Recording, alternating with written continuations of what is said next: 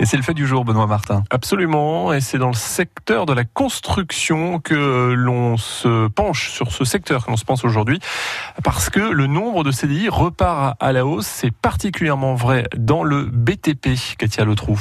Oui, il suffit de passer quelques coups de fil sur le département pour s'en rendre compte. Ah oui, oui, euh, du boulot, il y en a. Je pense qu'il n'y a pas beaucoup d'entreprises euh, qui ont un carnet de commande euh, faible. C'est vrai que là, on est plus que débordés, nous, 8 mois, un an d'avance. quoi. Cela fait maintenant 3 ans que le BTP connaît une belle envolée. L'an dernier, le secteur a progressé de 5% avec un chiffre d'affaires d'un milliard 629 millions d'euros. Les carnets de commandes sont pleins. Simon Lelédier est un des responsables de l'entreprise Ouest Terrassement à Saint-Hilaire-Petiteville, une entreprise de 25 salariés qui croule sous les demandes. On refuse pas le chantier, par contre, on se permet de faire un peu plus de tri au niveau des commandes publiques, je dirais, des appels d'offres. Quand on reçoit les téléchargements de dossiers, on peut se permettre de les choisir. quoi. C'est clair qu'en ce moment, euh, on a du choix. oui. Et si le BTP se porte vraiment bien en ce moment, c'est aussi grâce au secteur de la rénovation, porté notamment par les bailleurs sociaux, mais pas seulement, les collectivités, les privés, et puis la Manche qui affiche une bonne santé économique avec le taux de chômage le plus bas de la région et qui offre aussi des centaines d'emplois. Oui, mais voilà, ce qui pêche justement, c'est la main d'œuvre. Avoir des commandes, c'est bien, encore faut-il pouvoir les honorer, et c'est là que ça coince. Daniel Guérin est à la tête d'une entreprise à Agneau et président de la Fédération départementale du bâtiment et des travaux publics qui regroupe 300 membres et plus de 5000 personnes. Pour les maçons, les peintres, les électriciens, les plombiers, euh, tous les métiers actuellement, euh, lorsque nous avons des réunions au niveau de la Fédération du bâtiment, on se rend compte que tous les entrepreneurs sont en recherche de main-d'œuvre. Il y a des moments où ils sont amenés, à leur euh, grand regret, à refuser des chantiers parce qu'ils savent qu'ils seront pas capables de pouvoir les faire dans les délais qui sont impartis. Oui, aujourd'hui, les entreprises de BTP tirent quand même la sonnette d'alarme, car recruter, c'est devenu un casse-tête. Et quand on a les bons ouvriers, parfois on se les fait même piquer par les concurrents. On appelle ça débaucher. Et en ce moment, alors que le secteur est en plein boom, la pratique se développe elle aussi. Pascal Gomin a une société de travaux publics à Sideville. Moi, je ne veux pas aller débaucher euh, par éthique. Maintenant, je sais que régulièrement, plusieurs de mes gars me disent que